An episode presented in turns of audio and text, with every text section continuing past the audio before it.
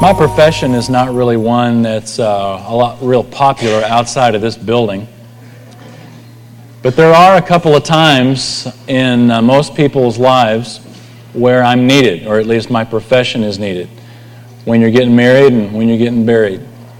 Those are a couple of times that most folks, at least in our culture, will go to the church for help or for at least some function, not necessarily for the Lord.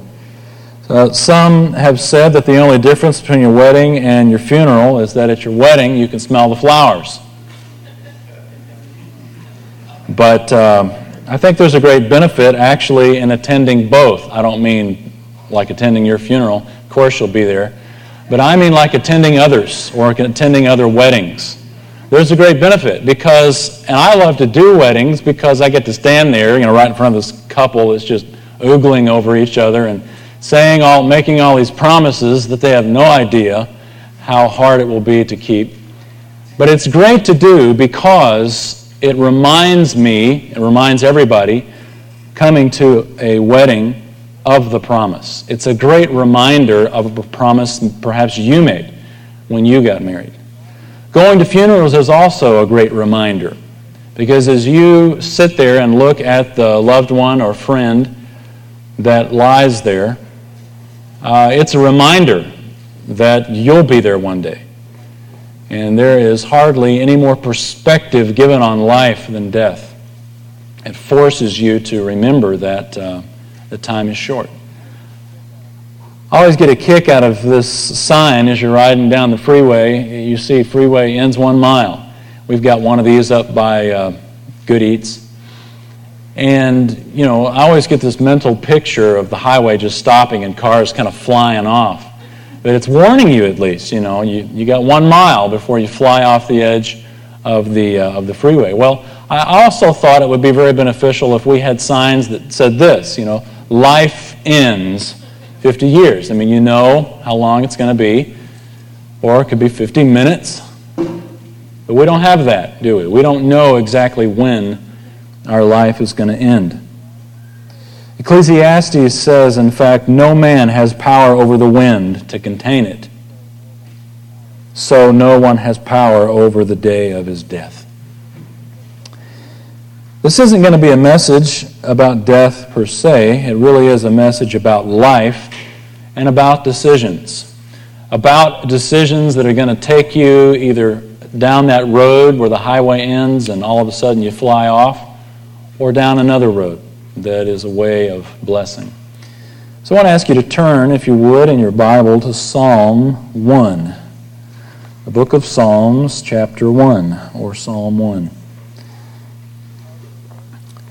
Hardly a person hasn't heard the closing of Robert Frost's poem that goes this way I shall be telling this with a sigh somewhere, ages and ages hence. Two roads diverged in a wood, and I, I took the one less traveled by. And that has made all the difference. There really are two roads in this life. One is well worn, it is common, it is comfortable, it's cozy. But it ends flying off the edge of the freeway into the abyss. The other road requires a machete it requires a guide, it requires a map to know which way to go. And it's the way that Jesus said is narrow. Jesus said there are a couple of different ways. There's a, the broad way that leads to destruction, and there's a narrow way that leads to life. Most people, Jesus said, head down the broad way because it's easy. There really isn't any effort required and yet you end up flying off the freeway. We're going to look at these two roads, these two paths, because they're laid out very plainly. And yet, the great benefit of standing at the fork here is that you get to see the end. You know, in the, in the Frost poem, you get the idea that he wasn't sure which way to go. Take the road less traveled, perhaps because it might be more interesting. But you're not real sure which to, what's the destination. Was it Yogi Berra that said, when you come to the fork in the road, take it? Which way? Well, this psalm tells us, because this fork that you come to, you come to every single day. And it's a decision that you make daily that determines your destination. Well, let's look at the very first verse, gaze down this first path for just a second. Verse 1 says, How blessed is the man who does not walk in the counsel of the wicked, nor stand in the path of sinners, nor sit in the seat of scoffers. We're introduced to a person we're told is blessed because he doesn't do something. Blessed. This word here for blessed you could translate it almost happy.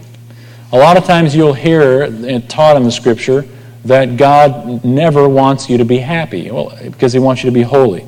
Well, that's wrong. God wants you to be holy. He's more concerned about you being holy in this life than he is about you being happy. You will not always be happy, but God does always want you to be holy. But this psalm is saying you are blessed, and this particular word has the idea of a lot of blessing or happy. It's the same idea Jesus used, not the same word because it's a different language, that Jesus used in the Sermon on the Mount as he said, Blessed are the peacemakers, blessed are the humble or the meek. And we often call those the beatitudes or the be happy attitudes. And it's the same idea. Happy are those who are such and so. And so while God is more concerned that you be holy, there really is a path to happiness, or at least about as good as it gets in this life. And we're told that this decision, this fork in the road, comes, first of all, by not doing something. And we're told three things here not this, not that, nor this, nor that. And uh, Hebrew poetry is not like our poetry or our songs today. Our songs today rhyme usually with meter and uh, rhyme like the end of a word. Two, a couple of words will rhyme. And we think it's creative and clever depending on how the meter goes and how the melody goes and if it rhymes right. We think that's a good song. The Psalms or Hebrew poetry in Psalms, Job, Psalms, Proverbs, Ecclesiastes, and Song of Songs, the poet, poetical sections of Scripture don't rhyme so much with sound as they do with thought. You'll have a line or a thought, and then that thought will be repeated. Maybe that thought will be contrasted. But what makes it intriguing is, is the thought is repeated. And that's exactly what you have here. You have one idea repeated three different ways. That a person doesn't, first of all, walk in the path of sinners, nor sit, uh, stand in the path walk in the counsel of the wicked, stand in the path of sinners, or sit in the seat of mockers. You've got these three things. It's basically saying the same thing that a person does not commit the basis on which they make decisions to the world. What the world says to do is not the basis of the decision making process. And notice also in this parallel thought that the person is, keeps slowing down. It's almost that they're settling. They go from walk to stand to sit. It's almost like there's a progression of, you know, being convinced or a, a progression in the belief of the world system. We're told that a person is blessed if this is not the criteria by which they walk. You know, sometimes people will come to me for counseling or want to get together for lunch or something after they've gone. And they're confused because they've gone to like a secular counselor or something and they're a Christian. And not that there's anything wrong with secular counseling as long as they're counseling the truth, but so often what you'll have is a person counseling another person based on what they want to hear or what the counselor experience has told them or because they've studied Freud or or some, somebody else that doesn't base their counseling on God's Word, but rather on the wisdom of men.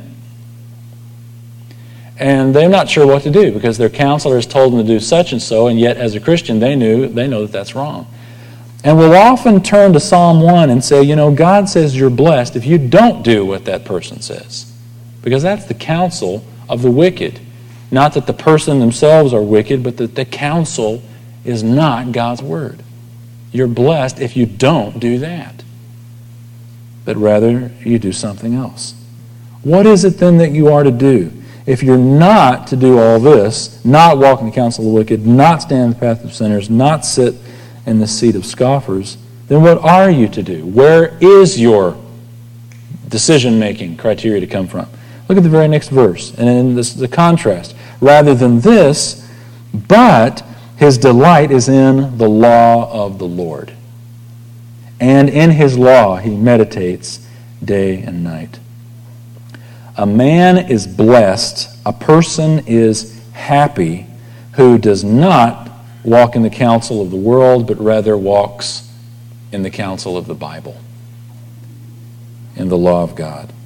And it's not so much that you hear these two and that you pick to walk down the road that is the Bible, but notice it says he meditates. He doesn't just choke it down, he delights in the law of the Lord. And it's not just believing the truth, but he is meditating on it. Meditation. Now, you hear about meditation in our culture today, and you're not real sure what that means or what it could mean. It could mean anything particularly the Eastern idea or New Age idea of meditation, is the, the thought of emptying your mind, which is pretty hard to do. You can't imagine that your mind would have nothing in it. But to empty your mind, as opposed to the true meditation, is to fill it, to fill it with truth, to meditate upon the truth of Scripture and meditate on it day and night. It's not just Sunday morning, it's not just during your quiet time or your devotions. What have we got? Music going on in here? We got music playing back there? All right. Do you hear it or is it just me? Okay, I want to make sure. Maybe Jesus is coming and I'm not and I don't know it. God told Joshua a very similar thing here. Joshua was afraid of his responsibilities. Moses had died, big, great leader. Joshua, now you're going to take the people into the promised land. And God told Joshua over and over in chapter 1 do not fear, do not be afraid. Everything's going to be okay. And then he challenges him in verse 8. Just listen to this, where he tells Joshua, Do not let this book of the law depart from your mouth, but meditate on it day and night that is, know it, consider it, and chew on it day and night. And again, that's a, a Hebrew way of saying all the time. Day and night. That didn't mean that you never sleep, but it means all the time. All of your existence, you are thinking about the truth of Scripture, thinking about the law of the Lord, God's Word. And as you do that, you will be, Joshua was promised, successful which is exactly what our next verse tells us in verse 3. He will be like a tree firmly planted by streams of water. Now, stop there for a second and get that mental image.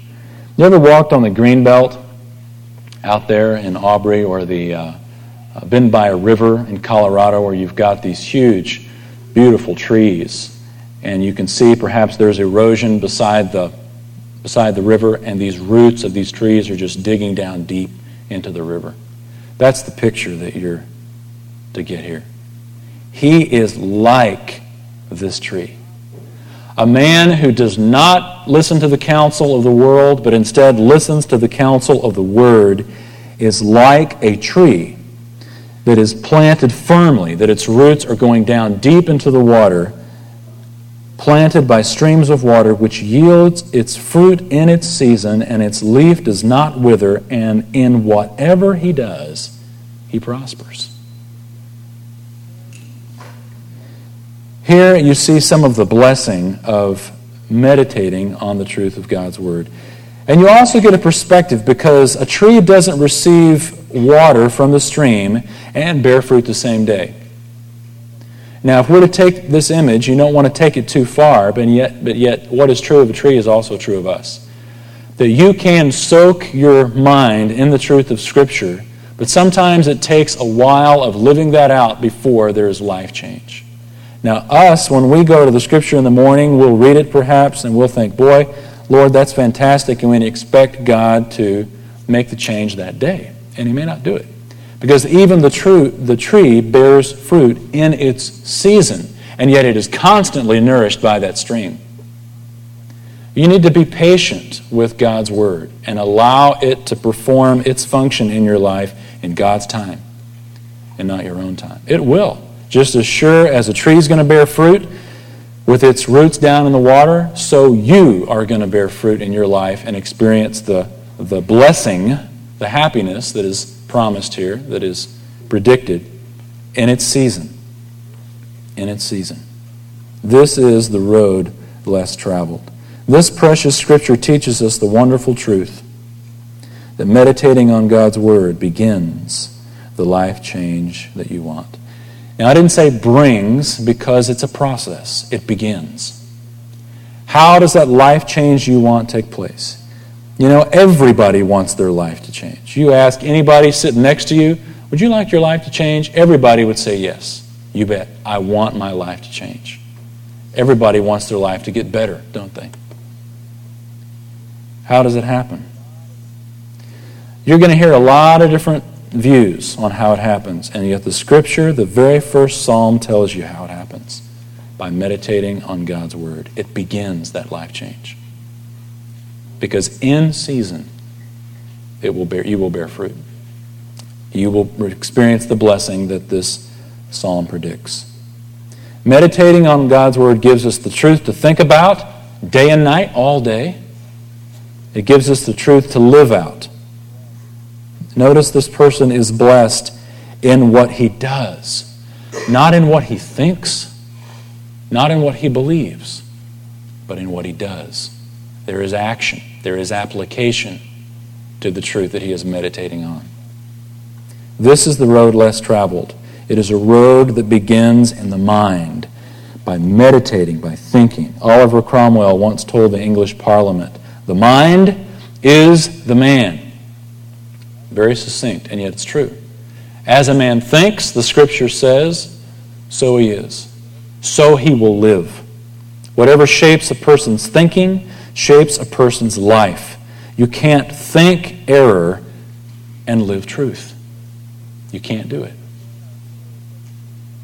We've seen in our series that the spiritual life is your life, and that the key to the spiritual life is your thinking. And just as the key to your thinking is a meditation on truth, it's what the New Testament calls the renewal of the mind. You want your life renewed? You've got to begin with your mind renewed. Because if you think about your past, what has caused you to make decisions that you have come to regret for your life, but that you have meditated on some lie or believed some bad advice, that following that advice was the road to go down? And yet it was the precipice that took you off, took you off the edge. Which is what Satan wants you to do, just like in the garden. Just like with the woman in the garden. Muddied the water, took God's word out of the picture to where Eve was standing there with nothing but her own wits, and she made a decision based on her emotions and on her, her senses. She saw that it looked good, etc. And she fell. But yet God's word had clearly said that it wasn't to be eaten. If Satan can get you out of God's word, you will have no guidance but yourself, and he will deceive you into stumbling.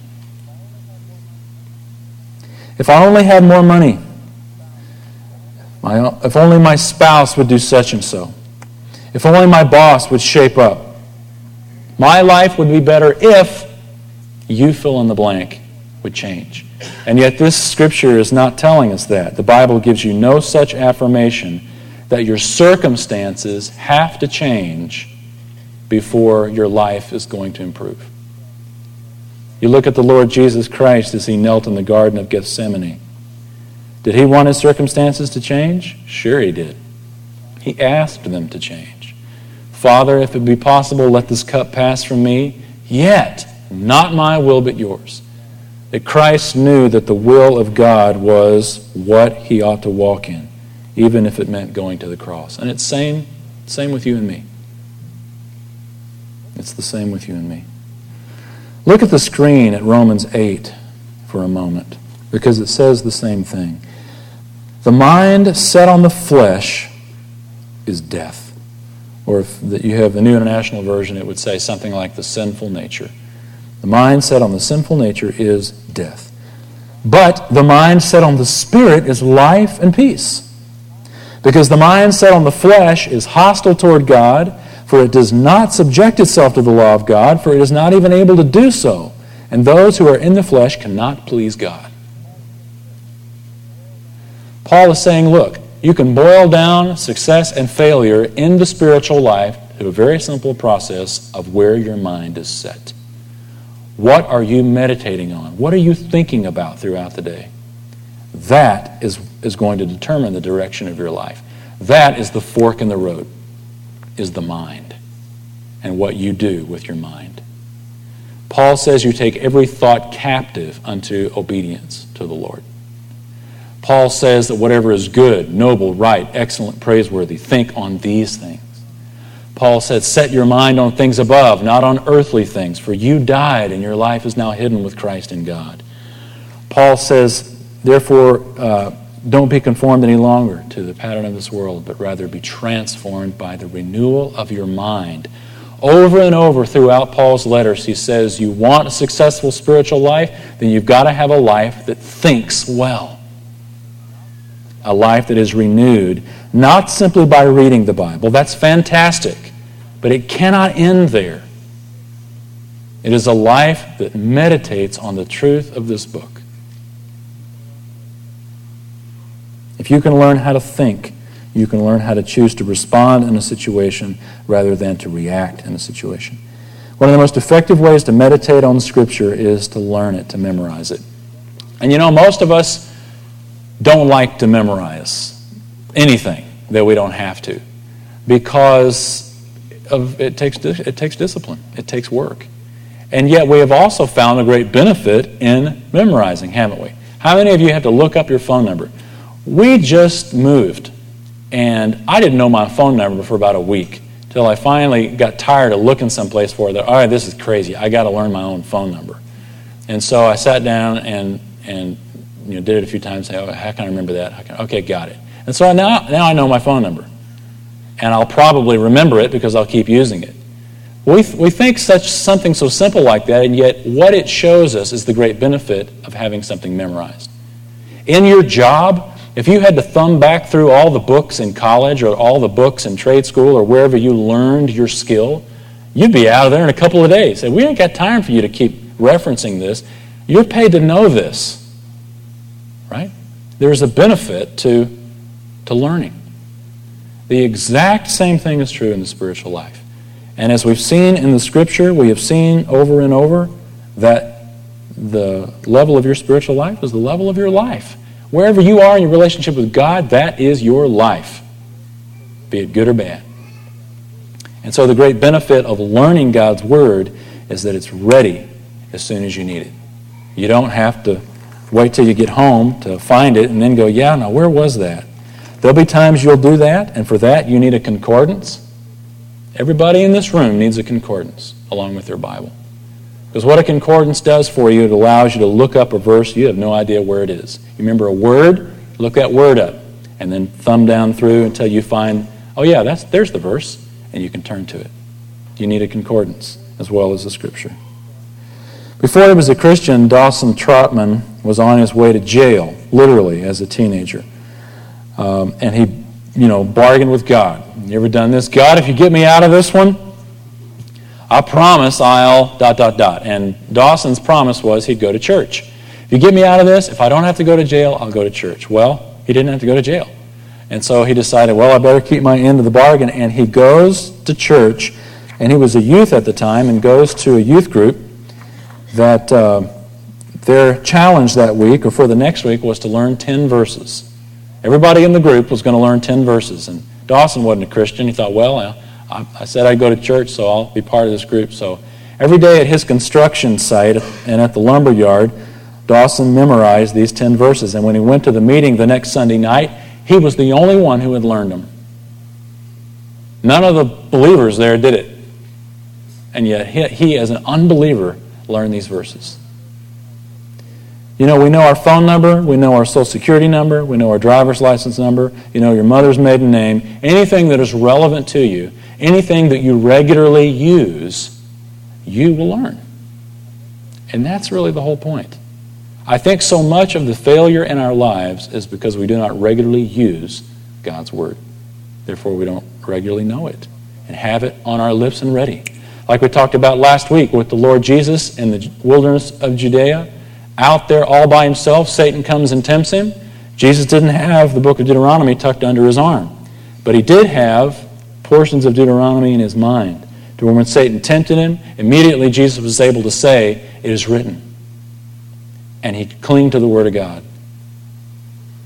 And that's the way we are as well. You can uh, learn a very simple, some very simple verses. In fact, if you've got your bulletin there, pull it out and look at the look at the bottom of the back side. Topical memory system. These are a few verses, and these are not all the verses, but these are the ones that I have found very, very helpful, extremely basic to your walk as a believer. And yet, if you will learn these verses, I'll make you a promise. If you will learn these verses, if you will meditate on the truth of these verses, it will change your life because that is what God's Word is intended to do. It has helped me. In fact, where is it? Prayer. His look at the idea of, of uh, prayer. Oh, it's got to be on. There it is. Yeah, third from third, uh, fourth down from the top on the left column. Prayer. Philippians four, six, and seven. Remember that verse? That's the verse that says, Do not be anxious about anything. Can you apply that in your life? You bet. You could learn that verse today and it would start to help. Don't be anxious about anything. Anything. Yeah, but anything. Don't be anxious about anything, but rather in everything. By prayer and petition, with thanksgiving. That's the hard part. With thanksgiving, present your request to God. And the peace of God, which passes all understanding, will guard your heart and your mind in Christ Jesus. Had a professor at seminary just this last year, his daughter was dying and finally did go home to be with the Lord. And he said that during that difficult time of watching her go downhill, he said, in fact, I, I talked to him personally, and he said, This particular verse, he said, This verse works. Don't be anxious about anything. And he says, My daughter's dying the Lord tells me not to be anxious. And this is a basic verse. I mean, many of you I know probably have this verse memorized. I learned this verse in college, going to college. You need to learn it. He said that that verse was what I clung to. Not to be anxious about anything. God is in control.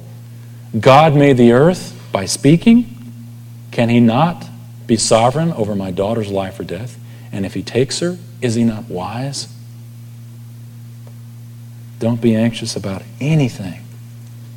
And if you don't know the Scripture says that, you don't know that the Scripture promises you the peace that passes understanding, you're going to be struggling, really struggling in your heart. The issues of obedience to Christ, God's Word, fellowship. Look at the far right column. You need His Spirit, you need His strength, you need His peace, you need His provision. You struggling with God providing? There are some verses there for you to learn and meditate on the truth. Because you do, as you do, it will change. What are you struggling with right now? I know you are. We all do. What is it? What are you struggling with right now? You could tell me like that, probably a list of 10 things. Well, I'm struggling with these things. Now, in a column on the other side, what verse are you meditating on that gives you strength about those struggles. You see, that's why we walk down that road so often and head off the edge. Because, like Eve in the garden, we've got the decision to make, but we don't have the Scripture, the Word of God, as the means by which we can make the decision properly. And instead, we're left with the counsel of the wicked, the path of sinners, and the seat of scoffers, because we have not delighted in the law of the Lord. And we don't have a means by which to walk down that road less traveled. What are you struggling with right now? Get you a verse that you can meditate on. And if it's not listed here, come to me and we'll find one. Because I guarantee you, whatever it is you're struggling with in your life, the Bible addresses it. And God wants you to trust Him and His Word over your fears and the counsel of our culture. Well, let's look down the other road real quickly. Look at verse 4.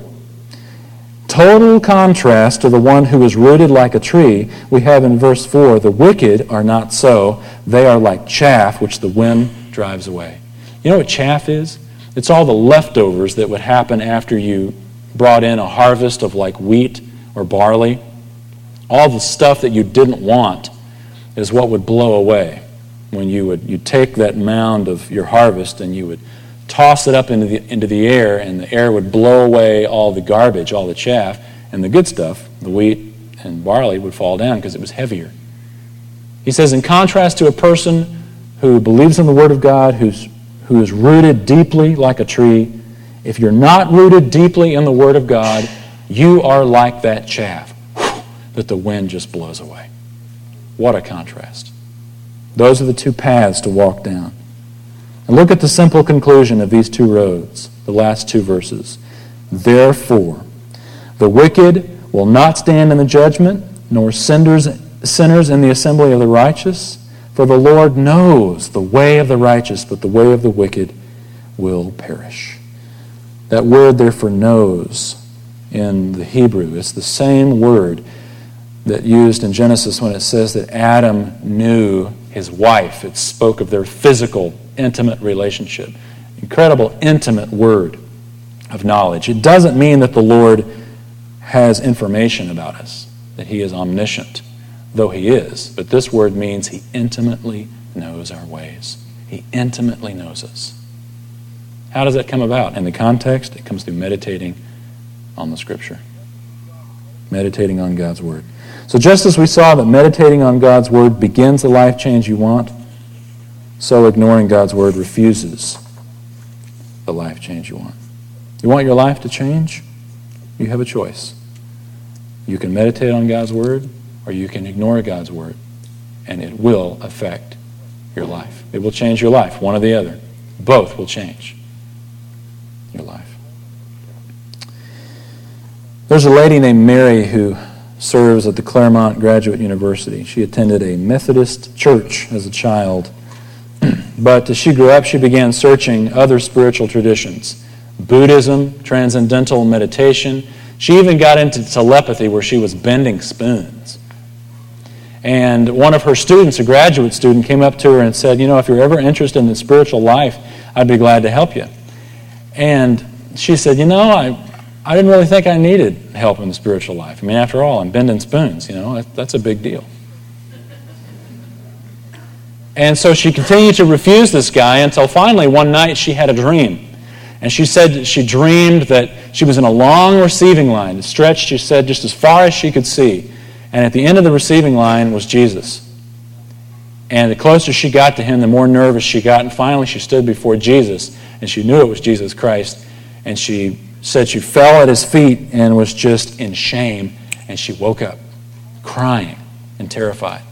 So she calls this guy, this graduate student, says, You know, I'm kind of interested in talking about the spiritual life. He says, Well, let's get together. And they did. And she shared this dream with him. And he listened. And he said, Do you have a Bible?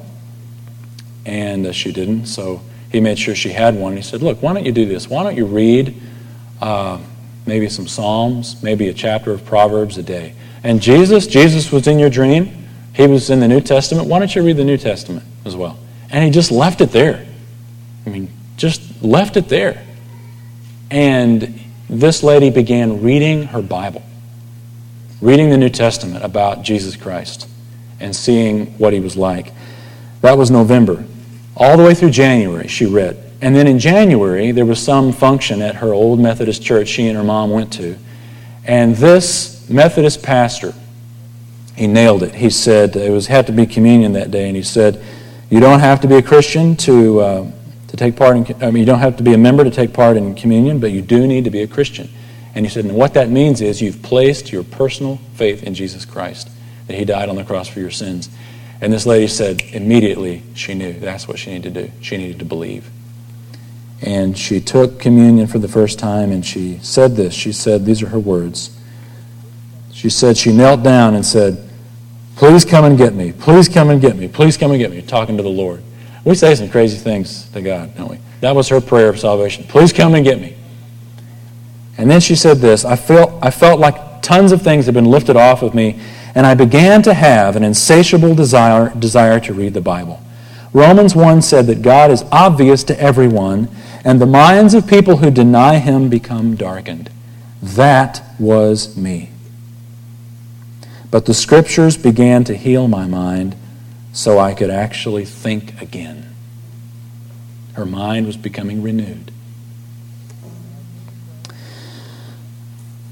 Now, as we pray, as we say amen, we're going to head out the door, and there's a fork right outside that door. We have worked it. It's taken us all hour while uh, you've been in here, but there is a fork in the road.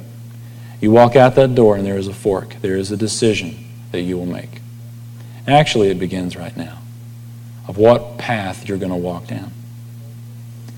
You're going to be given the challenge from this culture to listen to what it says that money is the key to happiness, that stuff is the key to happiness, the vacation, the weekend. You live for the experience. And when that's done, take the next experience. That is the counsel of the wicked. You will never find contentment in the depth of your heart living that way. And yet, many Christians believe in Jesus Christ and yet buy into the lie of the world, and that's, that's the direction they head. And yet, the other direction is to meditate on the truth of God's Word. Where are you struggling? Find a verse for that. Meditate on it day and night, all day long throughout the day. Chew on that truth. I mean, if you've got to tape it to your shirt, think about it all day long. And in season, it will bear fruit, and you will be blessed, as the, as the text says. This is the road less traveled. And if you walk it, It'll make all the difference. Let's pray. Father, we're thankful today that your word gives us a clue to itself, an invitation to itself. That we would open the book and that we would see that there are two paths to walk. And never were truer words spoken that we have to make a decision. And it is based beginning and end with our thinking, with our mind. So, Lord, I pray that you would help us to begin today to think biblically. In our area of struggle, that we would apply the Bible to it. That where we are struggling to trust you, we would cling to Scripture. That where we are struggling to stay faithful, we would cling to Scripture. Decisions we have to make about money, about relationships, about location, job, and whatnot. We would attach it to Scripture and we would meditate on it day and night and so be blessed. Lord, give us the strength today to walk down that narrow path for your glory. We pray in Jesus' name. Amen. Lord bless you. Hi, this is Wayne Stiles. You can receive a weekly devotional by email by subscribing to my blog at waynestiles.com. There you'll also find resources for devotional and Bible land study, as well as a way for us to connect via Facebook and Twitter. There's even an opportunity to support this weekly podcast with a donation. That's waynestiles.com. Thanks for listening.